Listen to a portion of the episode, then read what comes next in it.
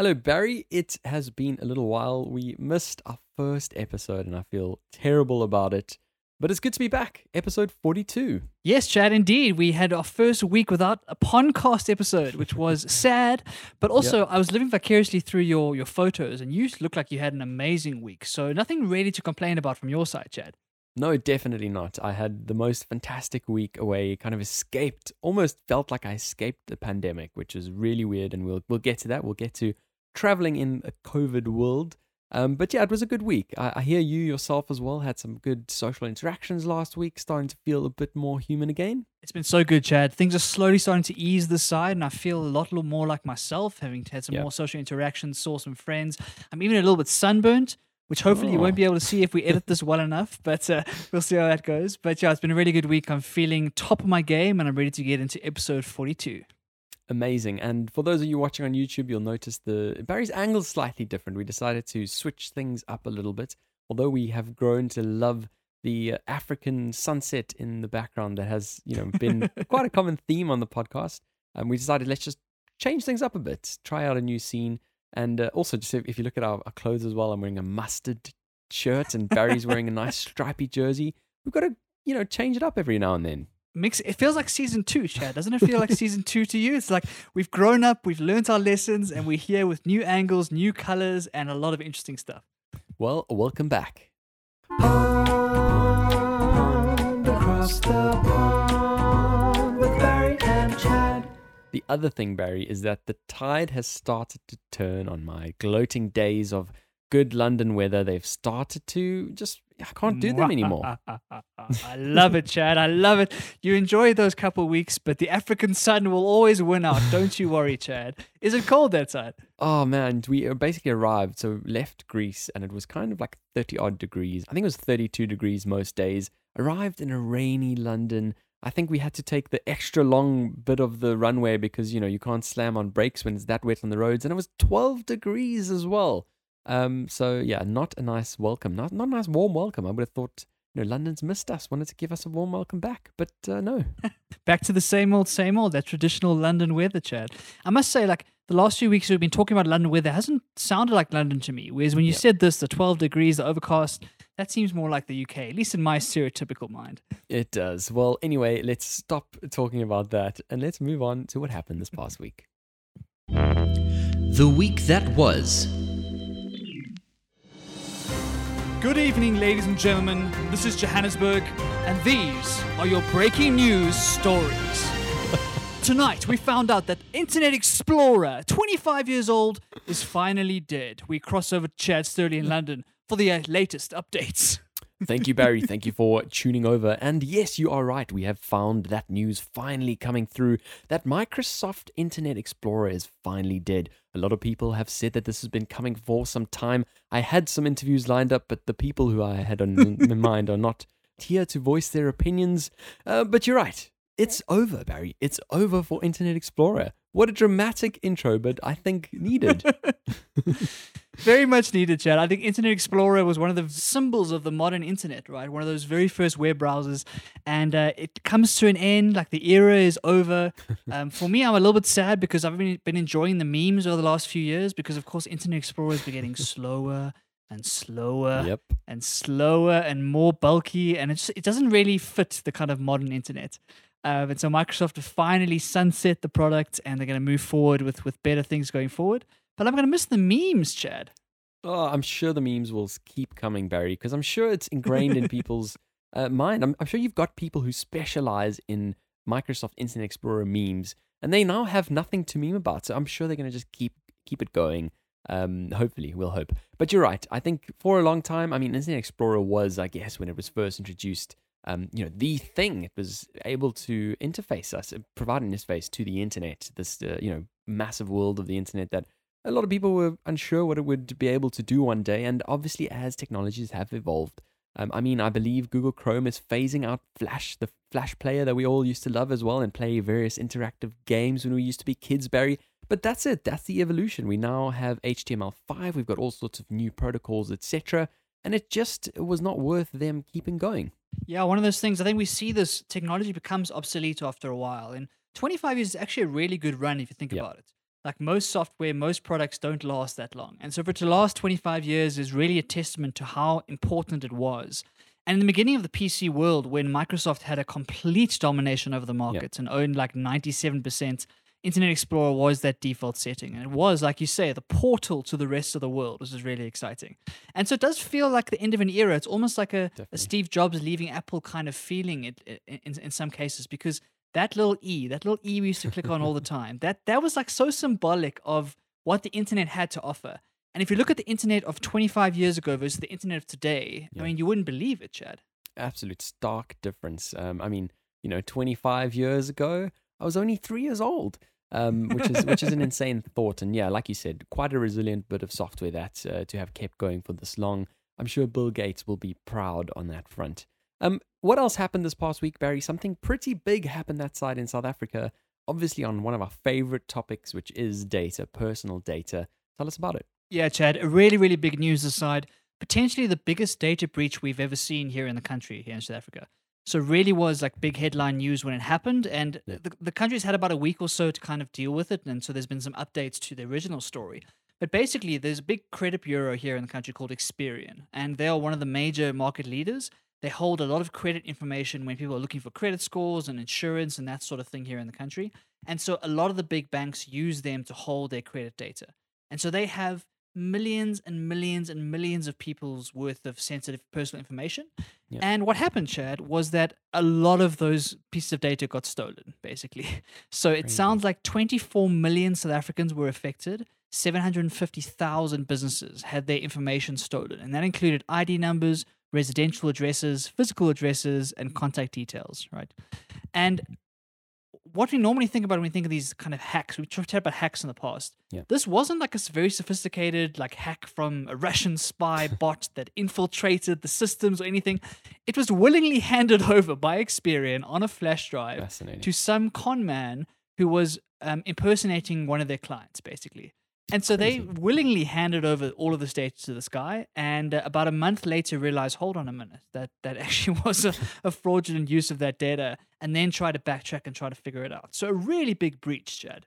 Absolutely. What a massive, massive breach. And just that story of it being, uh, you know, not a sophisticated attack, nothing like that. It rings true to a book that I've been reading and one that I, I think I'll bring up a little bit later on, uh, you know, in the future with some of the very specific points. Uh, but if we do go into this tiny little rabbit hole, if you indulge me for a second, Barry, um, is this idea of the humans and our affinity to truth default. So basically, in this book, which is which is the book called "Talking to Strangers" by Malcolm Gladwell, and essentially he he basically presents a whole bunch of, of cases to you. One of them was a Cuban spy, a spy that had been in the American, I think it's called the DIA, if if that's the word. I might it might be the wrong one. Um, but essentially, a spy that had been given a medal by Fidel Castro himself, and you know that a lot of people loved and thought was really good at her job, etc., etc. And it's just because of our affinity to to default to truth. Unless we have enough switches that flick up, and apparently that's a quite a high threshold, um, before we start questioning things that don't seem right or don't seem um, a okay. So that just rings true to to this, and I guess that's exactly what happened here. And it's crazy to think how many people have been affected on the back of this because of something so silly. It really is crazy. The more and more cases that he presents forward in this book, you just realize that as humans, we're wired that way. And obviously, there is, you know, evolutionary reasons for it, um, but it's just a crazy thought. Yeah, it's one of those interesting pieces of cybersecurity is that no matter how good your system is technically, no matter how good your your software is or the way it's designed or any of the, the cybersecurity measures, there's always humans involved in the process. Yep. And so there's always weaknesses at those human like interaction points. Because like you say, like, like we, we want to believe people. I mean, it would be a horrible world to go in if you if you distrusted every single thing you heard. I mean, you wouldn't know 100%. what to do with the world, Yep. right?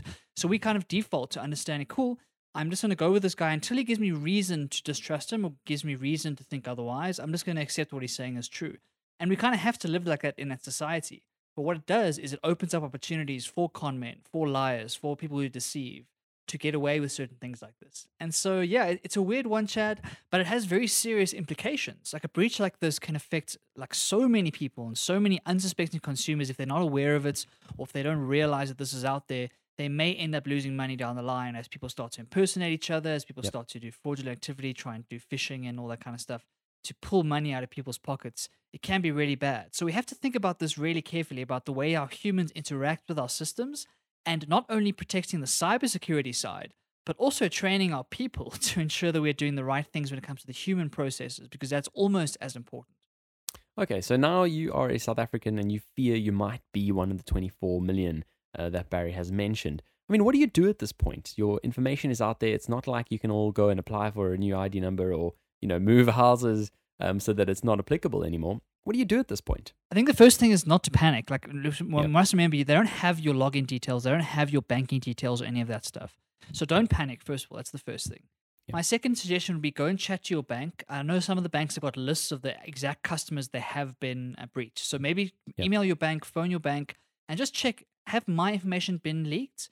Um, I'm not sure if they can tell you legal. I, I don't know how that works. Um, maybe they can tell you exactly if you're the one of the people. Um, but just maybe check with them. And then the third piece is the same thing we, we say all the time, Chad, about things like just be careful and be cautious. Don't give away your one time pin to someone over the phone. Don't like don't give personal information away over the phone. Like make sure that if you're dealing with someone from a bank or from a insurance company or something, do your checks to make sure they're legit before you give away any personal information. Because Yeah. what they're going to try and do is they're going to try and now impersonate these people. They might phone they might phone a customer and say, "Listen, hi Joe Bloggs, your ID number is this and this and this. There's been a problem with your online banking. We need to change the password. Can you just help me out? What is your old password?" And they'll help Yep. you change it over the phone, and then they have access to your banking accounts. And so the only thing you can do is just be aware that those scams exist and know that no one's ever going to ask you for your password or your one-time pin or any of that stuff over the phone. If you can hold yourself to that, there's nothing that these people can do with the information or nothing nefarious at least. Right. Okay. Um, so common logic prevails. We uh, just keep our wits about us, I guess, and uh, and just you know practice smart, I guess, uh, authentication, smart, uh, you know, password practices and all of that kind of stuff, and just remain diligent as well. Um, you know, no one's going to phone you uh, to ask you to reset your bank password, so just try and keep that you know normal logic going. Uh, just in terms of a, a bit more of the story, Barry. So now, you, as you said, it's been a couple of weeks before the story broke out. Uh, we now have a bit more idea of when it happened, uh, you know, the kind of timelines, when it was found out, when it was enacted upon, all of that kind of stuff. Why don't you talk us through that? Yeah, so obviously they've been, been investigating what happened and trying to figure out exactly how it all played out. And it looks like the actual breach happened in May, which was a Right. while ago, Chad. And that's a bit Yeah. worrying. Apparently, the company only detected the breach about two months later on the 22nd of July. And they went to the courts and applied for what's called an Anton Piller court order. Okay. And as far as I understand, this is like a it's a it's a court order to look for suspects but keep it under wraps because obviously you don't want the you don't want the person who's breached to know that you're onto them. Right. And so this court order went out. They did a bunch of investigations, and they found a suspect who they're pretty sure was the one who who got the data. Um, and so, as far as I understand, that suspect has been arrested and has been um, all his goods have been uh, what's the word repossessed, and the Okay. data's been deleted apparently and whatnot. So they think they've got the person. They think they've got the guy, which is a good thing. Um, but you've got no idea what he did with the data in between those two months, right? And you've got no idea where that data might be elsewhere. If I'm a criminal, I'm not just leaving it on my laptop. I'm making backups. I'm sending it elsewhere. I'm doing other stuff as well. So, so who knows what's happened? But as far as I understand, they have found what they think, who they think was the person was, and they are trying to to kind of put him behind bars. The second thing is that obviously, from someone like- from a civilian like myself, I want to see Experian face some punishment for this, right? Sure. Because of their negligence. Yeah. And this is where things get a little bit tricky because I think all South Africans will know of the, what's called the POPI Act, the, Yep. the Protection of Personal Information Act. It's like the big data privacy law that came into the country a couple years ago. Yep. And I kind of assumed, Chair, that it was already in full effect because so many people talk about it, and it's kind of it's it's we've been talking about it for a while now. Yep. And I found out through investigating this story is that it's not fully in effect just yet. So if it was fully in effect, what Experian would face would be fines. I think it's up to about 10 million rand fine for negligence, as well as their directors might actually face imprisonment if it was found to Sure. be severely negligent. So serious, serious um, consequences here. But POPI isn't actually in effect yet. What happens is the companies have until the 1st of July in 2021 to align with POPI. So obviously, Okay. whenever you bring out new legislation, you have to give people time to rejig their systems and Yep. rechange their processes and get into a position where they're ready to uh, like comply with it. And that period we're still in as South Africans. And so I don't know if Ex- Experian are going to face anything from this because previously there was no real legislation to deal with this sort of data breach.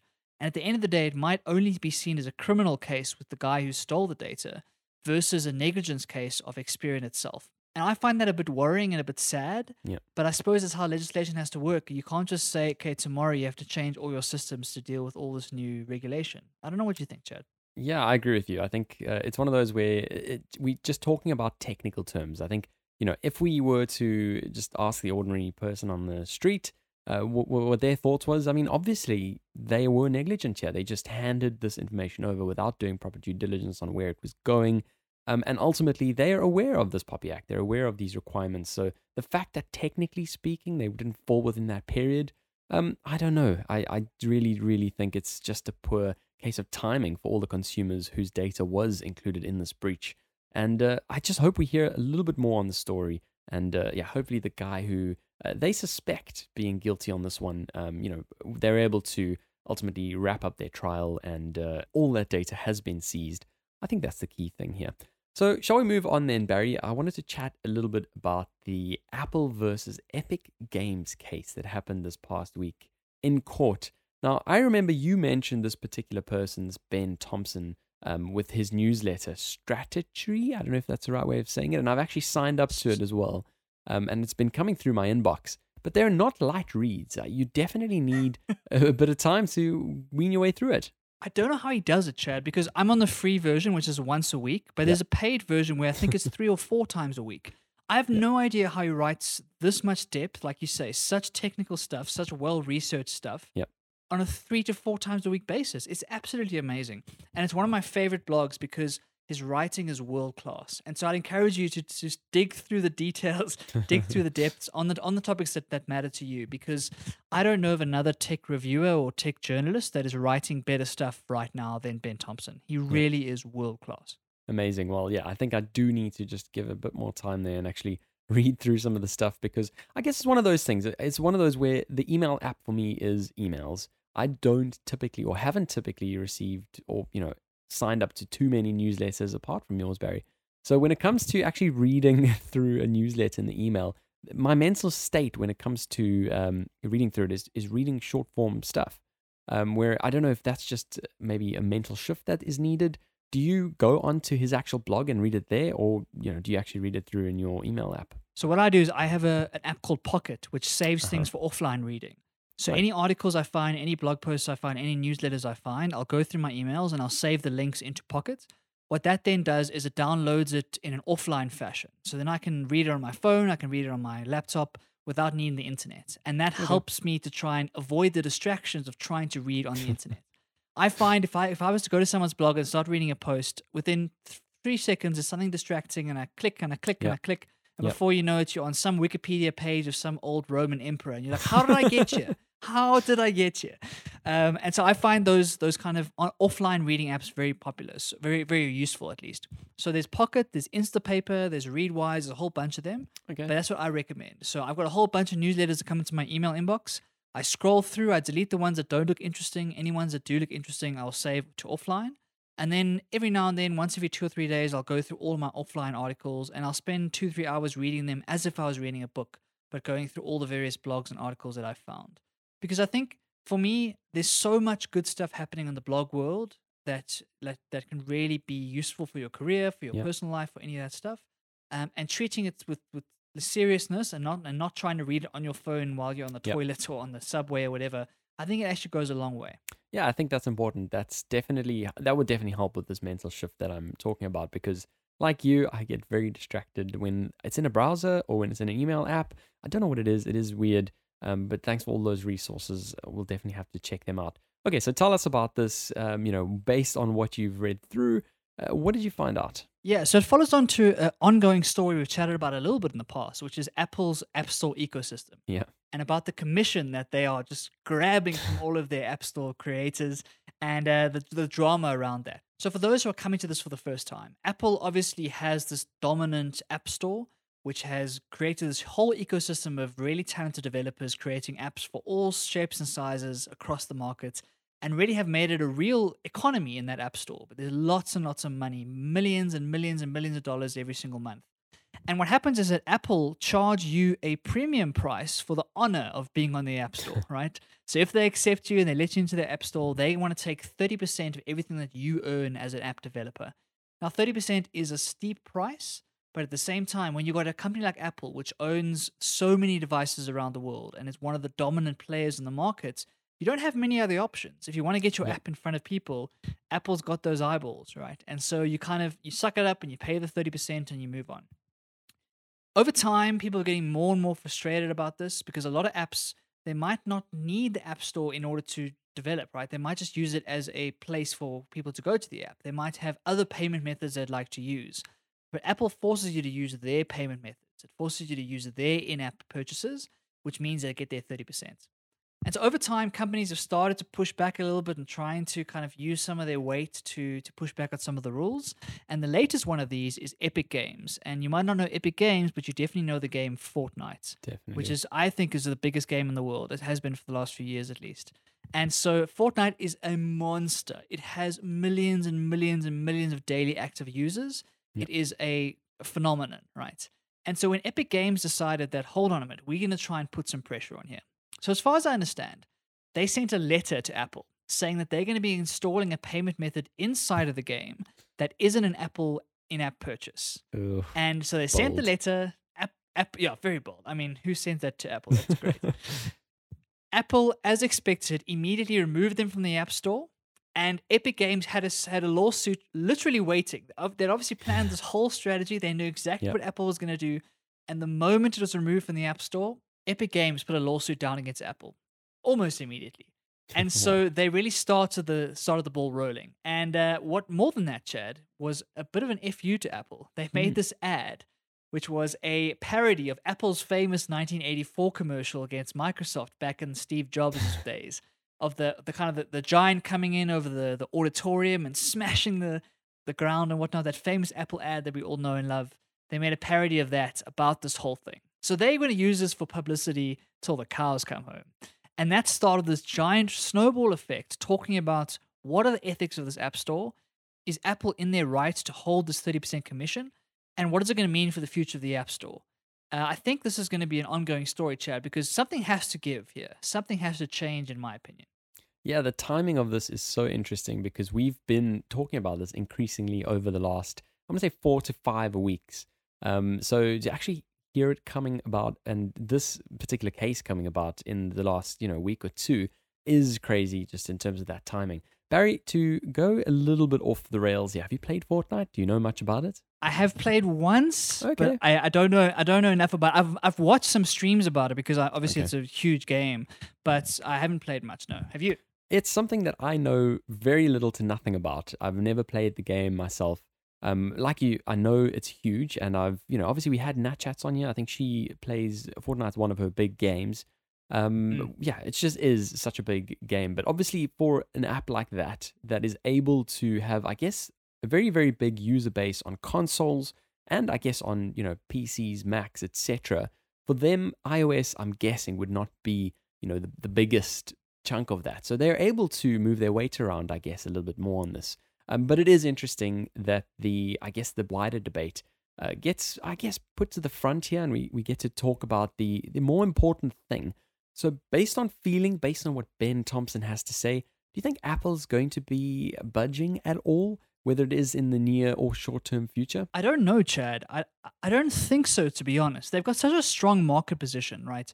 It's very it's very challenging for anyone to push them off that because even if Epic Games pull their pull their their app from their store, there's still millions and millions of others that, that don't have the position to be able to do that, right? So Epic Games, like you say, is in a position where it's big enough, it's got enough weight behind it, it can afford to not be on Apple's ecosystem. But there's so many other developers that have to be there. And so if there's no other competition, if there's no other like, kind of reason for them to do it, then it's only public opinion that's going to move them. And if you know anything about Apple, it's that they don't care what the public opinion is, right? They just do what is best, what they think is best the user experience. And they have a point. It's not like it's a completely one sided argument, right? Yeah, There's a yeah, reason that people love Apple, and that's because their stuff works. Their apps always work because they're so very specific and closed about their ecosystem. So there's never viruses, there's never problems with the Apple apps. And people forget about that because if you're on Apple for long enough, you forget the Windows days when the antivirus stuff and all the chaos you have to Oh deal with, right? And so I know I sound like an Apple fanboy, know. but but but it's the truth, and that's one of the strengths of Apple. And so it's it's not a one-sided debate. This I understand that the idea that thirty percent might be too much, and maybe the number needs to come down slightly. But at the same time, if you've got an ecosystem like that that they've built from the ground up, it's going to be very hard to convince them to give up any of that competitive ground. Definitely, definitely is. And I guess we've addressed both sides of these, this debate before. I don't think we need to go to it too extensively before. But I think it is really interesting just to highlight the, I guess, the scale of what this kind of legal challenge in court is going to be. You got Epic Games on the one side of the ring and Apple on the other. It really is, for me, going to be a massive, massive uh, game to watch out on. And uh, we'll certainly have to see who comes out on top of that one. Just in terms of some interesting things in terms of the current regulations, uh, I saw you made a point here, which I think is very, very interesting and worth certainly mo- noting about the current rules, the current uh, case of the uh, App Store, and what sort of apps may be limited by these current rules. Yeah, so it wasn't it wasn't my point actually. It was a point from one of the original iPhone team from Apple. So a guy called Francisco Tolmasky, who was on the Okay. original iPhone team. And the point that he made was that the, the current rules are so restrictive as to what you can do on the Apple device that he doesn't think that the lau- a launch of a web browser would be, be possible in today's world. So if Hmm. you think about the idea that a web browser is kind of this portal to the rest of the internet, and it, it really is a phone within a phone, if you think about Yep. it like that, Yep. today's rules wouldn't have allowed that if you went back 25 years to when Internet Explorer was out, right? And so his point is that what innovations might we be missing out on because the whole of the Apple developer ecosystem can't innovate on certain core functionality when it comes to web browsing, when it comes to payments, when it comes Yep. to integrating with different ecosystems, with different smart speakers and all that good stuff. So that's again, it's, it's one of the problems with a closed ecosystem is that you don't know what you're missing out on. One of the beautiful things about Android is that developers can Mm. build literally whatever they want. They can change home screens, buttons, sounds, like eh, they can integrate with anything and everything and they can create interesting things. And his point, Tolmasky's point, was that maybe Apple's kind of short term focus on keeping this as closed as possible and keeping it as secure and private as possible might be a downfall if the new innovation all of a sudden doesn't come to Apple first, but goes Yep. somewhere else first because they're not looking for that new kind of thinking. And I think it's a very, very well made point and certainly something to think about. What is the next kind of step in software technology going to be? And are Apple going to be able to do it if it doesn't come from internally? If it comes externally and they can't integrate it into their current rule book, then what happens? it is an interesting point and it is fascinating to think about um, because you're right. I think we obviously only know of what is currently on the App Store. It's always hard to figure out, you know, on a completeness point of view, what else is out there? What else could we be getting unless you know somebody who is ingrained in the Android ecosystem? And you and I, Barry, we are our fanboys, so we are very much stuck where we are. But I mean, I was actually quite surprised when we talked about the Spotify debate. I honestly thought the integrations there wouldn't even work because of how we know how closed off this ecosystem is. And so it is really interesting to be able to think of all the other possible use cases. I guess when it comes to artificial intelligence and it comes to cloud computing, all of those kinds of things, I think that's maybe where we need to start shifting our focus on this front because potentially that's where some more innovations are going to come. When I arrived back home and I was on YouTube, funny enough, in my you know typical rabbit hole on that platform, I came across a video that was really surprising to me. And uh, I I guess it might be semi relevant to mention here because we are talking about a games developer. And that is if you have an iPad and a PlayStation 4, you can play your PlayStation from anywhere in the world on your iPad with your PlayStation controller, which I thought was fascinating. That's really cool. I think it points to a trend that we're seeing. I think the future of streaming gaming is coming pretty quickly. If you look at like Mm. the Google Stadia concept and the idea that one day you're going to be able to host your game, your console in the cloud and kind Yep. of play it over a streaming service, that's the trend. And so that makes a lot of sense. And and for me that that is interesting because it certainly does it's a bit of a mission to lug your PS4 around if you want to take it with you on a holiday or whatever the story is. So if you were able to play it remotely, that would be interesting. But obviously, the, they've got to fix the lag and make sure the latency is very, very low, especially if you're playing games like Fortnite, Yep. which require you to be like to the millisecond. Absolutely. I mean, I need to try it out. I need to see whether the latency is an issue or not. But for me, it's just one more extra case that if somebody who has a PlayStation 4 and is thinking of maybe getting an iPad, there's just an extra wonderful use case there. You could be, I don't know, have you could have some downtime in a coffee shop, and as long as you got your PS4 controller with you, you can literally take out your iPad and play as if you were at home, which I think is really cool. I mean, obviously, we know there's some limitations on games on iOS, um, although they have been getting really good, to be fair, in terms of graphics and performance and all that kind of stuff. But to have access to your console over an internet connection, uh, for me, is just really awesome. And uh, I mean, yeah, I guess that just wraps up our uh, discussion on Apple versus Epic Games. We'll have to see what happens uh, on that going forward. So, to just take a step or two back towards what I was doing last week, obviously, we mentioned I was in Greece and we should have recorded an episode. I promised we would record an episode, and we didn't. Um, but it is, I guess, important, Barry, to disconnect completely from your day to day. Actually, you know, be able to relax, be able to smell some fresh air, and, and do all of those good things. Um, so, I wanted to chat a little bit about traveling in a COVID world. I think for a lot of people, when you think about travel, when you think about how this pandemic actually became a pandemic and spread from China to every end of the globe, travel is essentially the key thing. So for a lot of people, there's a lot of fear there behind getting out, getting onto a plane. Um, there's a lot of fear about around that whole process. So I just wanted to chat about my, I guess, observations around this. And first things first, going through to the airport, it was pretty much completely normal, aside from wearing a face mask. It was fairly busy when I went, but in terms of, I guess, the clogged up areas, going through your customs and all of that kind of stuff, um, that was definitely smooth sailing. Um, so you know, the airport is is still there's lots of people going in and out there. I think it's the sentiment's starting to change a little bit, and people are starting to feel a bit more comfortable.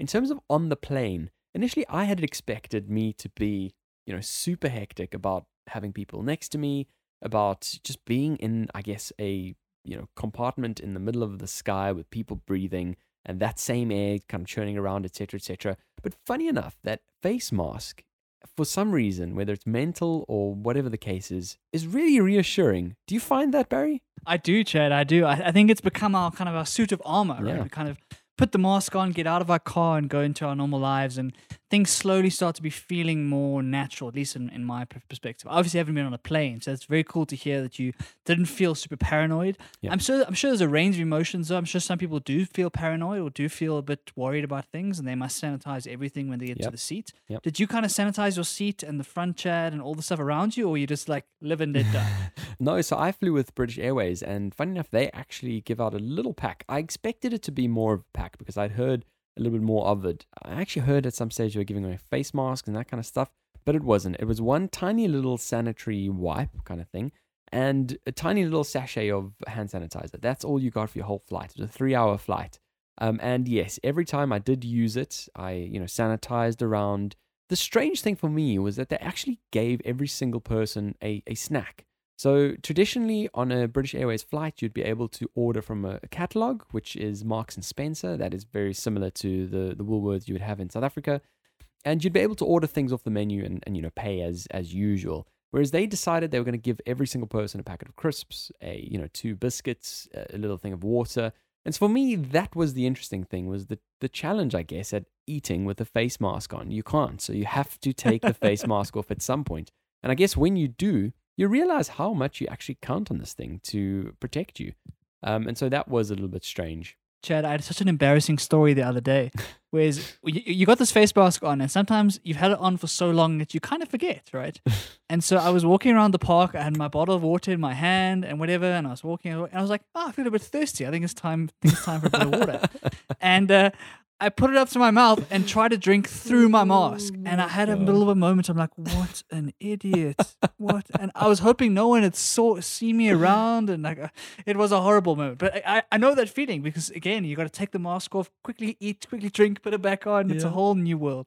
That's a hilarious story, Barry. So did you actually let the water go out onto your mask or, or did you catch yourself in time? Luckily not. Luckily not. Luckily I didn't do like a down the whole water bottle. So so it, it was manageable. I didn't pour water all over myself, but I did feel like a real idiot. oh my gosh. No, fair enough. I, I completely get that. Well, anyway, then we arrived in Greece, and essentially, I guess every single country's got different requirements, right? So in Greece, 48 hours before your flight, you have to fill in a form that essentially says where you're going to be staying the first couple of days, where you're coming from, etc., etc. And they give you a QR code as well that you need to, I guess, scan when you get that side. And on a random basis, people are tested for COVID. So I guess you going through the queue, you're not sure whether you're going to get this test or not. Obviously, you know, no one minds, I guess, testing from I don't know, cooperating kind of point of view, but it's more from the discomfort of having this thing shoved up your nose. Uh, so there was a lot of fear in that line. I think a lot of people were wondering whether they were going to be called out or not. And funny enough, the two groups of families in front of me were, and they were not pleased. Oh, Um, but I, I guess the thing is, if you if you have been carrying this virus and you haven't had any symptoms, uh, the the thing is, once you arrive, you do have to quarantine then for two weeks. If you are tested positive, um, that is the one thing. So anyway, luckily we were able to go out, have our holiday, and this is the thing, Barry. So at the right at the beginning of the episode, I mentioned I felt like I had escaped the pandemic just because we were on this island. I think they've only had three cases or something like that. Maybe I'm wrong. Um, but it certainly, certainly was not too intense. Face masks when you're in the shop. Um, other than that, you know, generally you rent your own car. When you're on the beach, you don't have to wear a face mask or anything like that. When you're walking around outside, it's all good. And so for me, it really did feel like I've I've escaped. Um, and so to be back in London feels a bit strange. yeah, I, I looked at your photos and you look like you're having a great time. And I, I like the idea that you felt that you escaped.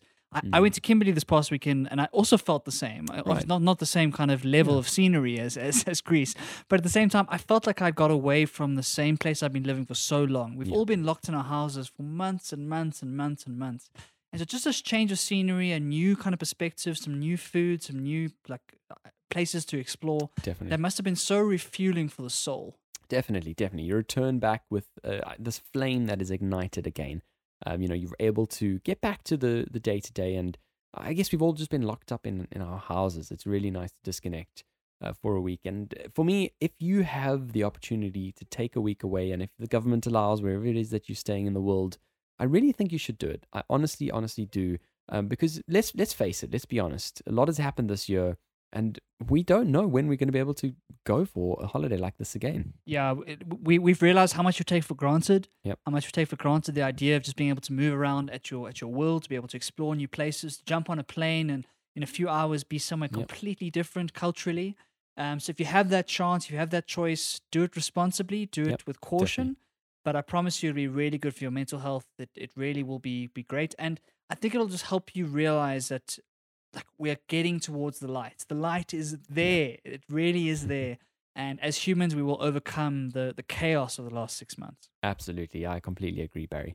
Well, one of the chaos things that happened this past week, and it really, really was an absolute tragic bit of news to come through. And, you know, I guess wherever you were in the world, you know this person, you know, uh, I guess, the, the achievements that he's had. And, and to hear that Chadwick Boseman dies of cancer at the age, the young age of 43, was absolutely devastating. I think the thing here is that the majority of people who knew and loved him, him and his work didn't know that he had cancer. And he's just been battling it sort of silently throughout the years. He's been acting in these lead roles, um, breaking new ground in terms of, you know, race and diversity and all that kind of stuff.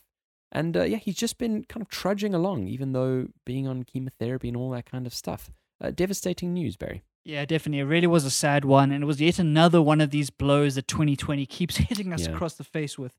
Um, he really was an icon, right? And not only a great actor and like a really important actor, but a great person as well. If you listen to any of his speeches or his interviews, he's so well spoken, he's so humble, he's so down to earth. Yep. A really, really amazing guy.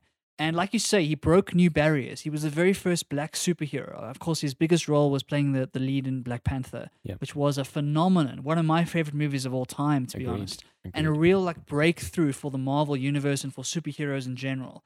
And he has been this inspiration. There are so many black kids around the world who can look up to this guy and say, I can be a superhero too. Mm. And that is so, so important, a really big legacy. And like you say, to do all of this while having cancer is is a superhuman effort. Excuse the pun. It is. It definitely, definitely is. Um, just fascinating, I guess, how how people once they've got their eye on a goal and they just go for it. They just go through any obstacle that comes in their way. And something like cancer really isn't something to be, to be played around with. So, like you say, a superhuman effort indeed. Yeah, it's one of those things. I wonder what his mind was like knowing that he had limited time. Yeah. I'm sure a lot of the hunger and the emotion and, and the, the skill and like knowing he wants to Mm. leave a mark on this world must have come from the idea that he knew he had this in the background. He knew that his time was limited. Yeah. And it's kind of it's it's almost one of those things I wish we could all realize that our time is limited, right? Because even if we don't have cancer right now, we know that we only have X amount of years left. And if we were able to live like that, if we were able to really understand that every single second is precious. Every single hour that we do something, every all the time we spend with friends and family, and the, the Yeah. things we chase, and and all that, that is precious, and we shouldn't take it for granted. And that's what I'm hoping stories like this and legacies like Chadwick's will bring into the world. Is that during that time he knew his time was limited, and he put out some incredible art that will stand the test of time. And we should be able to do that for ourselves, Chad.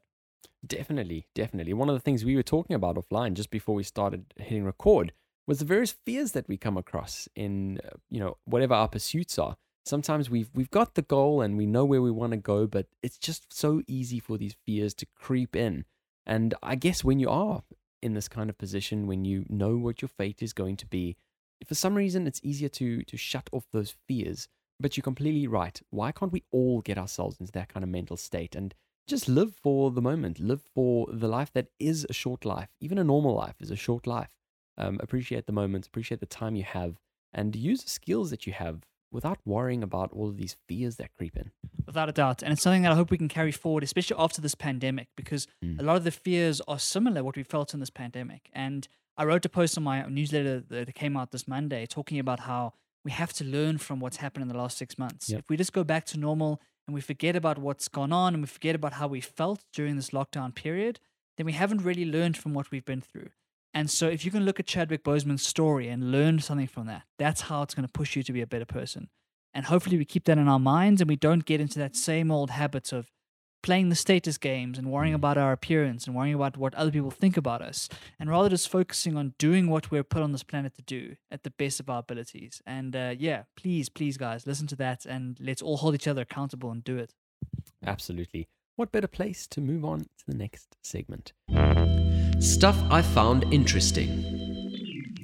Alrighty, so I think I threw this in. Uh, it was two weeks ago. I know we were supposed to record last week, Barry, and it was basically a little story that I came across that I giggled. I thought it was so funny. I thought it was so interesting, but at the same point, so important. Now, when you think about climate change and something that we talk about very often, um, we got to think about the crops, right? So crops over time have been able to develop to, I- I guess, the conditions that they are under. This obviously traditionally has happened at a fairly slow pace, and they've been able to do all of those adjustments. But when you look at climate change, we got to think about the crops that are available and whether they're actually going to be able to uh, grow under the heightened temperatures around the world. So I've been watching a series, a documentary series by uh, Zac Efron. I'm a fan of his. I know a lot of people have some very strong things to say and are not big fans, but that's all good. I enjoy him. I enjoy him from his high school musical days all the way up to the newest stuff. Um, and basically, he is trying to use his profile and I guess all of the various eyes and ears that are on him to try and do a little bit better. So try and actually contribute a little bit more. So this documentary series is called Down to Earth, and essentially it's looking at sustainability practices around the world. So essentially, him and his co-host go around to, to different countries, look at things that they are doing, um, and I guess just make you aware of this. I've already learned so much. I'm only five episodes in, um, and I've, I've learned quite a lot. So in this particular episode, Barry, he takes us to Peru, where there is, how's this? And, and listen to this and let me know what you think. The International Potato Center. Did you think anything like that existed? I didn't, but now I want to visit more than anything, Chad. Of course. That's amazing. And in Peru, of all places. what In do they do there? Yeah, so basically they have got a vault, and obviously they do various various things. I, I think a lot of it is research trying to get different strains of potatoes. I don't know if you know how many strains of potatoes there are, Barry, but there's an awful lot of them. I only know of the two, the sweet potato and you know the normal potato. But um, Barry, in this particular vault that they have, they've got this vault where they store 4,600 types of potatoes in a vitro gene bank. How insane! That is crazy. That is crazy. I, my, my only kind of idea when I think of potatoes, I think of moon food. I think that people growing it for the for, go to space and whatnot. But to have 4,600 different types, um, that is just bizarre. And it's a reminder of how complicated this stuff actually is, Yeah. right? In our minds, there's one potato, there's a sweet potato, like you say, and that's pretty much it. Um, that is fascinating. Yeah, there's so many genes within these potatoes that they can modify, genetically modify. So when we talk Hmm. about their work in Africa, essentially they have rolled out a fast maturing biofortified potato that is able to address some of the hunger concerns that's happening in some countries in Africa. And uh, I, I guess you know, just in terms of addressing the the climate, looking at what kind of crops can grow at various temperatures, essentially what they do in this bank, and this bank is an earthquake-proof bank. So if something were to happen that literally maybe wiped out, I don't know, the whole of humanity, whatever the case is, there would still be this bank that would store all of these various seeds and that they could theoretically get any of these particular strains of potatoes going again, which I think is fascinating. I think it's an important function. And, you know, we don't, I know we don't like to talk about conspiracy theories. We don't like to talk about crops just suddenly being wiped out across the globe. But it is important that we have this kind of bank, don't you think? Definitely, Chad. I mean, if we put aside the, the zombie movie kind of idea, it's, it's more about things like what happened if nuclear war broke Yeah. out, or what happened if there was giant climate change that really like tore apart the, the ecosystem, Yeah. what happens if a pandemic like destroys civilization. Like, there's all these very terrifying existential threats that we don't like to think about, but Yeah. are still there. And if we want our human civilization to go on, we have to be buying these sorts of insurance policies. So I really like this idea, like this idea of this having this vault where you try and like make sure you you keep some sort of food source, some some means of robust, really like well adapted food sources to ensure that if things go south and if the if if things hit the fan, how do we rebuild from from nothing? And this is one of those key components. That's interesting. Yeah, exactly. And I think that's the right way of thinking about it as an insurance policy because that's exactly what it is. Um, and I- mean, just in terms of one of the little stats that I grabbed out of some of the, the articles that I read on the back of discovering this doomsday earthquake proof potato vault um, was one that was released by the UN Food and Agriculture Organization, where they said that 75% of crop diversity was lost between 1900 and 2000. And they also estimate that a further 22% of the wild relatives of food crops will disappear by 2055 because of cl- the changing climate. Now, that's within our lifetimes, very much, Barry. And 22% is, is a big number. We can't be complacent about this stuff. We really can't, right? The agriculture of today is going to be very different to the agriculture of 20 years down the line Yep. because, like you said, the climate is changing. Humans are changing the planet, they're changing the ecosystems and how they work. And so, when we're trying to feed seven plus billion people, we have to be really careful about this stuff.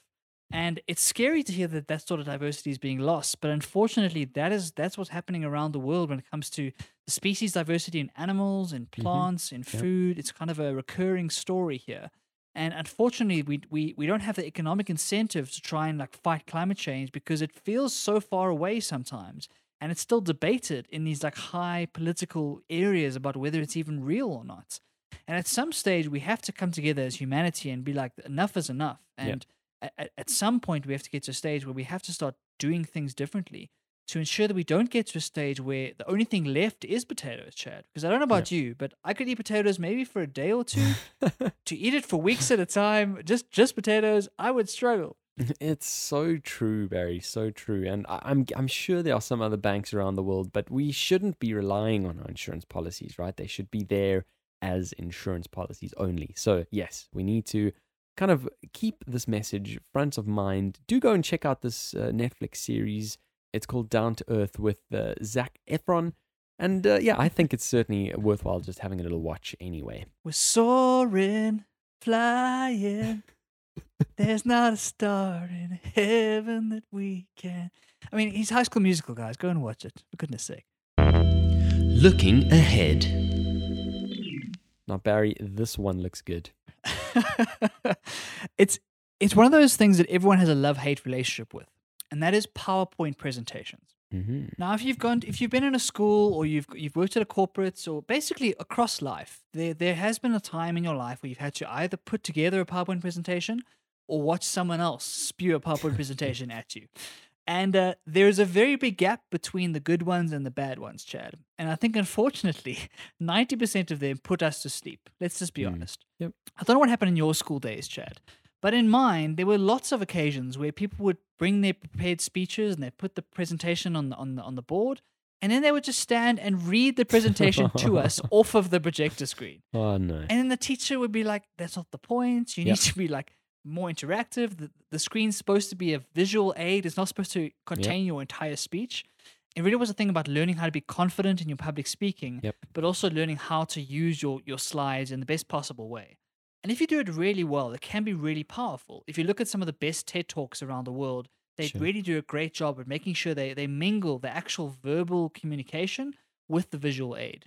And so PowerPoint has become this the skill that we never really taught about it. We never taught how to do good ones, but we kind of need it in our day to day lives, especially in work situations. Definitely. And Microsoft had decided to try and make it a little bit easier for us, Chad, with this new thing they're calling Presenter Coach. Okay. Basically, what happens is that you're going to click on this button that says Presenter Coach, and it's going to start recording you giving your speech. So you're going to go through the slides and rehearse the timings of the slides and talk through what you want to talk through, and it's going to be recording you as you go. Once you click stop, it's going to analyze exactly what you've just done and give you a bunch of tips as to how you can improve your performance. So tips might be don't read, for example. So it's going to check up on you and see how much of your thing was just reading off the slides and how much was actual original um, thoughts. The second thing, things like filler words, how many ums, how many likes, how many uhs, all of that good stuff. Like counting those and making sure that you're as crisp and as tight as possible. Looking at potentially sensitive phrases, so potentially when you are Okay. not gender neutral, potentially when you are saying things you maybe shouldn't be saying, it'll kind of call you out on that.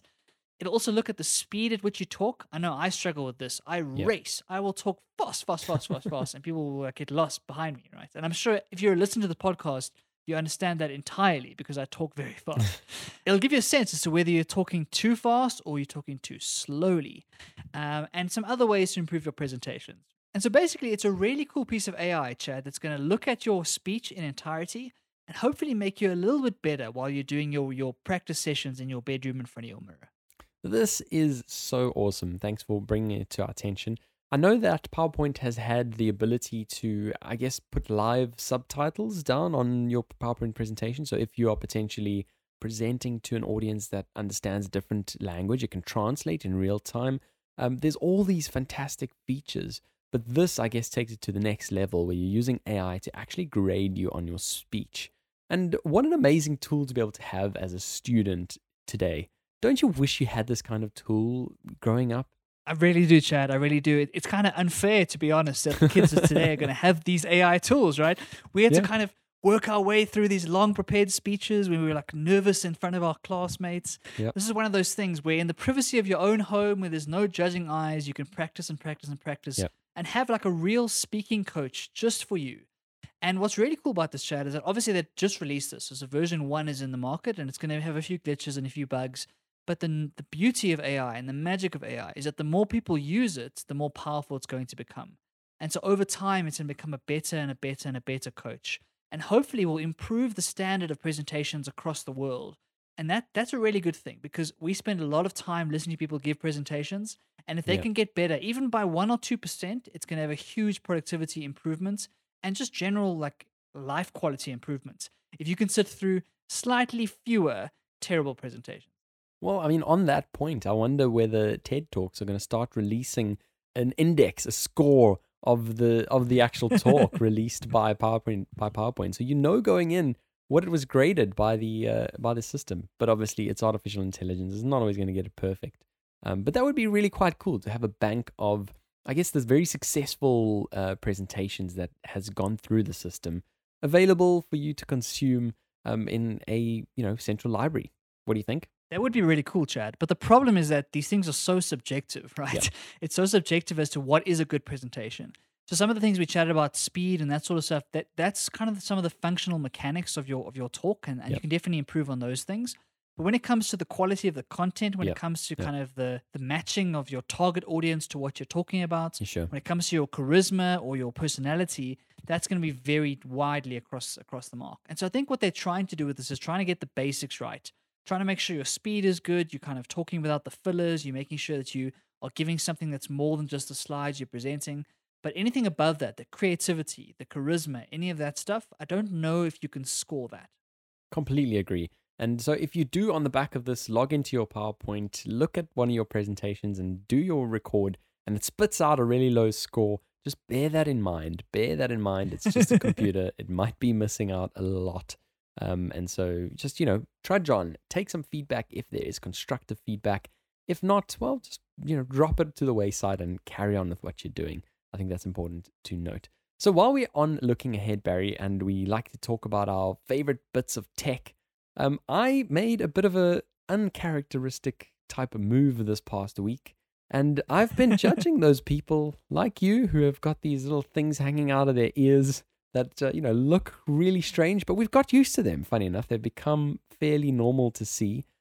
And I bought myself a pair of AirPods. It's really cool, Chad. And they they look even less conspicuous than mine because mine are like the originals, so they look much longer in my ears, and uh, they do look a little bit silly sometimes.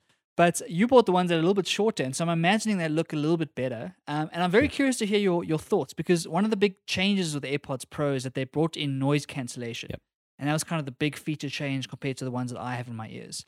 And from my perspective, I have found these products to be exceptional. Yeah. Across all my traveling last year, they were really a, a really integral part of my travel.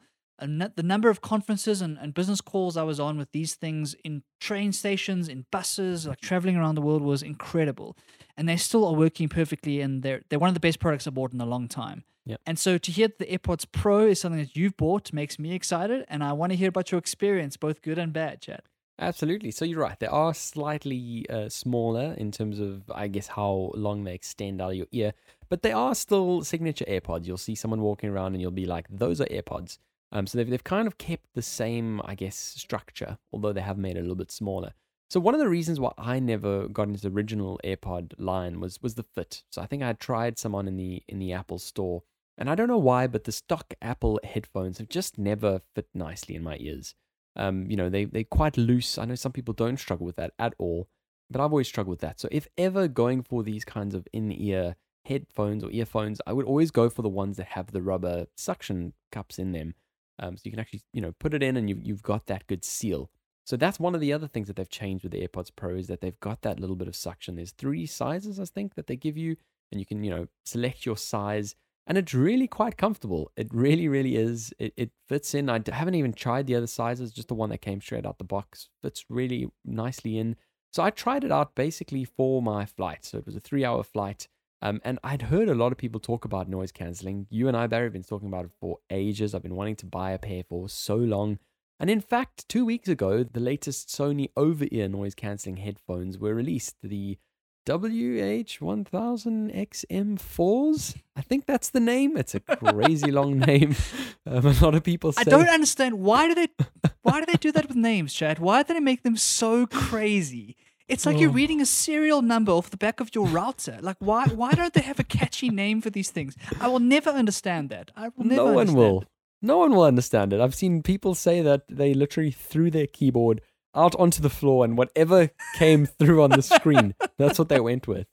And I mean, it, it does feel like that. It really does. Um, but that they were released two weeks ago, and I actually went into my local tech store, and even you know in COVID times, I tried them on. I tried them on, checked them out, looked at extensive amounts of reviews, those versus the Bose 700s, etc., etc., etc. And I don't know why I found myself just not being enticed by any of those. I was at the airport looking at a pair of AirPods, and the size, it's just the size, the size, the convenience, the fact that you can put them man. into your pockets, Barry. And I, I think that's you know that's why you've been able to get such a big amount of mileage out of yours as well. It's just that form factor and the case, the case that charges them. You just charge the case, you throw them in, and you know get a top up in battery life wherever you are. You don't need a power bank with you, etc., etc. I think they've just nailed so many things in so many levels. Um, and yeah, it, they've just produced a fantastic product here. Apple are just so good at understanding what their users actually going to use it for Yep. and being able to fit their products into the lifestyle of the user. They know that they were sacrificing sound quality, right? If Yep. you're a music head and you want to hear that complete surround sound, perfect kind of Yep. MP3 quality, you're not going to get that in AirPods. But you're not buying it because of that. No, You're buying it for the convenience of being able, like you said, to put it in your jeans pockets. It's tiny. It's absolutely Yep. tiny, and it, it it's so portable and so well put together. The charging case is amazing. If my AirPods die, I can chuck them in the charging case for a good 10 minutes and it can give me another 40% battery life. amazing. and that's an amazing piece of technology. Yep. And that's why these things have become absolutely integral to my life. And I use them every single day without fail. Yep. So, as I- we feel like we're Apple, shill, we sound like Apple shills again, Chad. And people are going to think we're, we're biased, and maybe we are, but these products are just so good. Like the, the AirPods are such a good piece of technology. And for anyone who is traveling, or anyone is like running around town, it really makes a lot of sense instead of having to carry around some of the bigger over ear headphones. Definitely.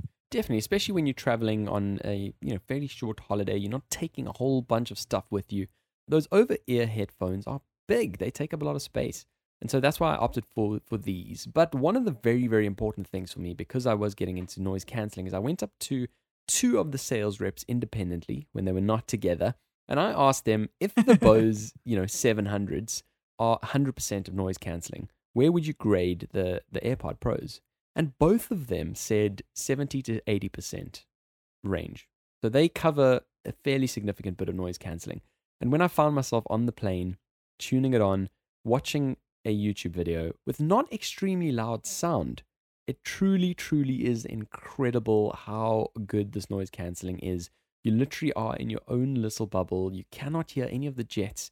And I, I think all of the other little things that they get so well in this is when, for example, when my fiance tapped me wanting to talk, I pull one out of my ear and suddenly the noise cancelling is off. My music or my video stops immediately.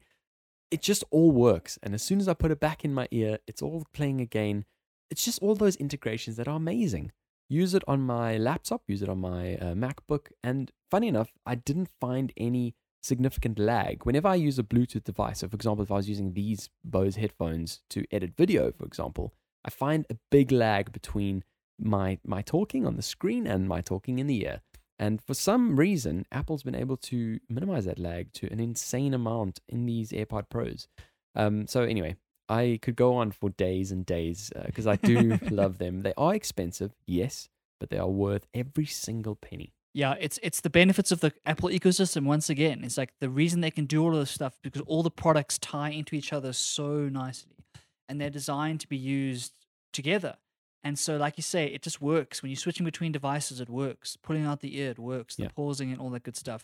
And you simply can't get away with that if you've got devices that aren't super tightly designed together. And yeah, they are expensive, like you say, but for me, I think it's Apple's best product of the last three Hmm. or four years, to be honest. Um, if I look at all the products they've released in the last little bit, um, I think that at the time people were looking at it like, oh, it's just that looks terrible and it's too expensive. But if you look around you, they have really taken over, and you see them. If once you start looking for them, you see them everywhere. And also the importance now, Barry, of, of video calls, right? The importance of video calls, whether Oh, you're yeah. taking it on your mobile, whether you're taking it on your laptop. A lot of these, you know, noise cancelling or even other Bluetooth headphones, the, the microphones are not great for video calls. Whereas AirPods have crisp, clear microphones. I mean, it's the way that we talk every week. Chad, I've used these for must be thousands of video calls at this stage. Like all my meetings, all the conferences, all the conference calls, anything I use these things. Yep. And they've never ever given me any issues, touch wood. um, so it's one of those things where they're reliable, like you say, they're high quality when it comes to the microphone, the noise cancellation, etc. And they're so convenient. Just pop them in my little like dental floss case and put in my pocket, and I'm I'm good to go. Um, there's something so magical about that experience, rather than carrying around the over ear over ear headphones. And so, for anyone who's in the market for for wireless headphones, um, I don't think you can go wrong with them. One other thing I want to want to want to say is that I even use them when I'm exercising, Chad. Okay. So when I'm running, when I'm at the gym, and and I've been fine. I know that I know the fit is not perfect for everybody, but for me, they stay in my ears if I'm running, if I'm sprinting, if I'm going Wow. up a hill, if I'm on the treadmill, whatever it is.